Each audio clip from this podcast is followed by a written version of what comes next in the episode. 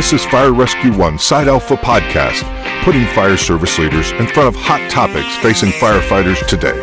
Now, here's the executive editor of FireRescue1.com and FireChief.com, Chief Marc Bashoor.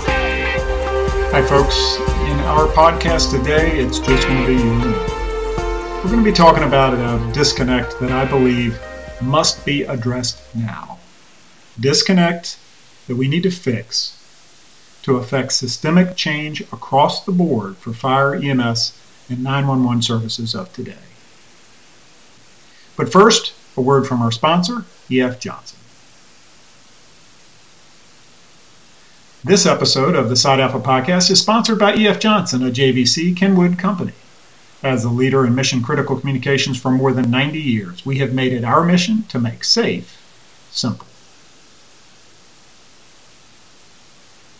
Okay, we're back here on Side Alpha Podcast, and today, you know, I want to talk about this combination that it, I've, I've written about before. I think undeniably, fire and EMS services and 911 services have made leaps and bounds over the years. There's really no doubt about it. Whether it's the myriad grant programs available after 9 11 or the funding brought forward in the current uh, COVID crisis, whatever it is, those dollars and opportunities are often squandered on territorial disputes and a dysfunctional leadership approach, especially when we're talking about the federal level. I believe the change of administration currently gives us an opportunity to readdress the call for one federal parent for all local fire and emergency services. When you think about it, your 911 service industry is regulated by at least five different federal parents fire by the Department of Homeland Security, FEMA, Police by the Department of Justice, EMS by the Department of Transportation, 911 by the Federal Communications Commission, and forestry firefighting by the Department of Interior. Now, we're not going to address police here, that's a law enforcement matter um, in and of itself. I suppose uh, arguments could be made for any of these alignments, yet I'll submit to you that it's a demonstration of dysfunction at its best. Let's just for a second think about EMS under the Department of Transportation. This alignment came from the days when funeral homes were uh, the transport service before the modern ambulance company. And the funeral homes could not keep up with all the traffic accidents. Accidents were holding up transportation and interstate commerce, so the Department of Transportation took on ambulance service. What a crazy arrangement in 2021 when ambulances are doing so much more than just highway responses, yet they remain where they've always been. 911 understandably has federal relationships with the Federal Communications Commission. The FCC manages the 911 system tariffs that govern the delivery responsibility of 911 calls. There is a huge disconnect looming, however, at least it's currently looming, as the internet based next gen 911 services will be unregulated at the federal level because you can't regulate the internet for the first time in history, unless something changes, for the first time in history, local 911 system operators will own the system across the 50 states with no federal oversight. Some states have number systems boards that regulate 911 services and disperse the funding from that. Some don't. Uh, there is no clarity that I can currently see that will ensure 911 handling is consistent across state borders. We must fix this now. Similar to the moon landing on July 20th, 1969, which was unarguably one of man's greatest achievements. 911 and public safety in the United States took a giant leap a year and a half earlier, February 22, 1968, when the first 911 call was completed in Haleyville, Alabama. 911 services have absolutely evolved, and related to that evolution of services, I believe the closest modern day parallel to the moon landing giant leap is indeed the technology associated with the digital devices capable of contacting 911, like smartphones. The smartphone most of us carry today has more computing capability than all the computing systems available to NASA in 1969. You can tell your device to dial 911, and soon the capacity to text and send video to 911 will be commonplace capability. This is a mission critical capability that cannot be left to the interpretation of 50 state governments with competing interests and territorial concerns. Harkening back to those first moon landing days, I submit to you that it is indeed time for us to take one giant leap for mankind to combine the 911 response system under the Department of Homeland Security with a new public safety agency responsible for all firefighting activities, all EMS, and all 911 services. Bold? Sure. Let's take a brief moment to recognize our sponsor, E.F. Johnson, a JVC Kenwood company. When the mission is critical, no one has time for complexities. Kenwood's Viking FireSafe software enhances communication awareness in a dynamic fire scene environment, allowing firefighters to focus on the mission at hand. We know that you rely on radio communications as your lifeline. That's why Kenwood is committed to providing you high quality P25 portable and mobile radios that are easy to use. We make safe simple. Visit us online at www.efjohnson.com.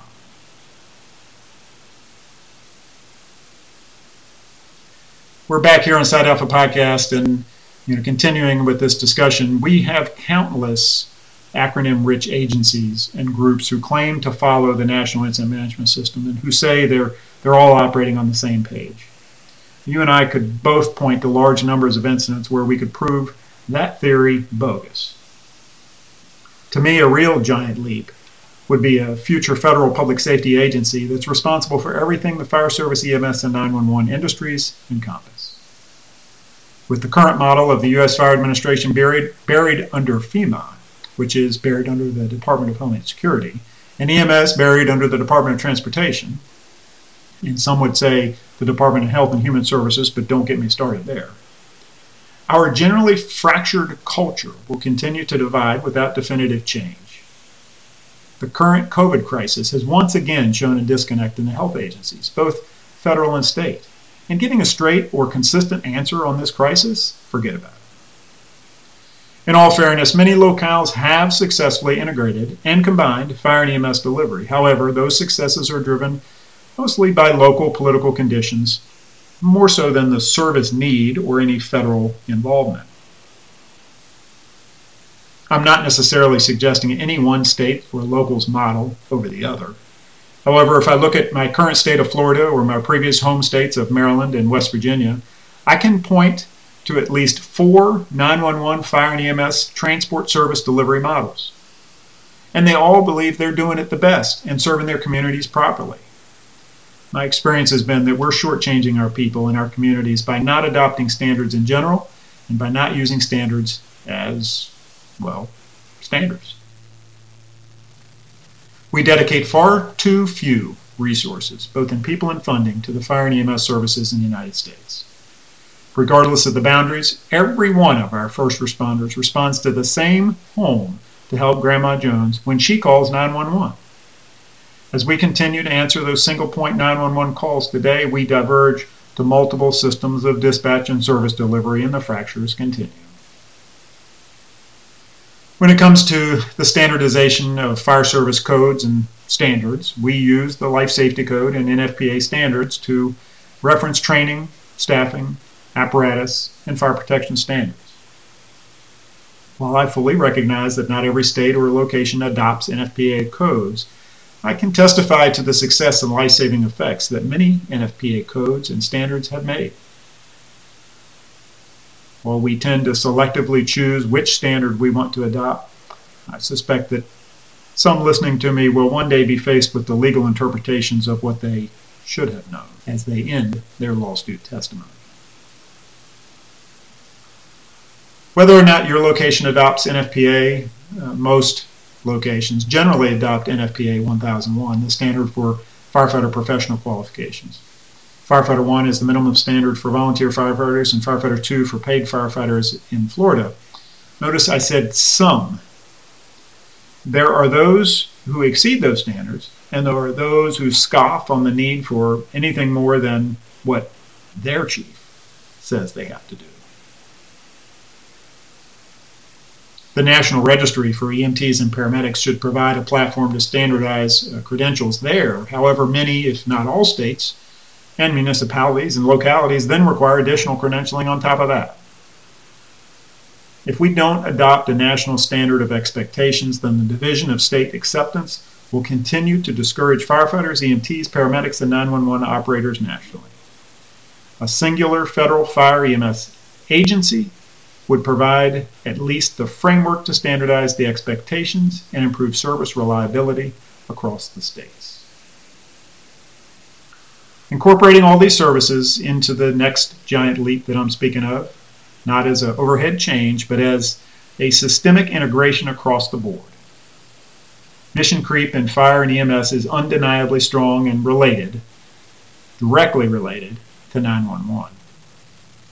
I suspect that you'll find a federal system that recognizes our first responders as providing myriad services in one industry model with one set of industry standards and expectations is the next great leap for us to take. I believe we should work towards standardization with our services. Let's work with the International Association of Fire Chiefs, the Congressional Fire Services Institute, and all of the other constituent groups to bring meaning to this notion. Continuing to run EMS calls off of a funeral home model or running the fire service on Ben Franklin's admirable shadow of bucket brigades, or allowing the 911 system to be bifurcated across the 50 states will hold us back from moving forward we need to rethink, reshape, and take bold steps of action to avoid assured chaos and systemic extinction. This isn't about volunteer, career, fire, or EMS. It's about leadership and public safety. This is Marc Bashoor, Executive Editor for FireRescue1.com and FireChief.com. Thanks for joining us here on this edition of Side Alpha Podcast. Join us on FireRescue1.com for the latest news and information affecting the fire service worldwide. Stay smart, keep safe, and take care.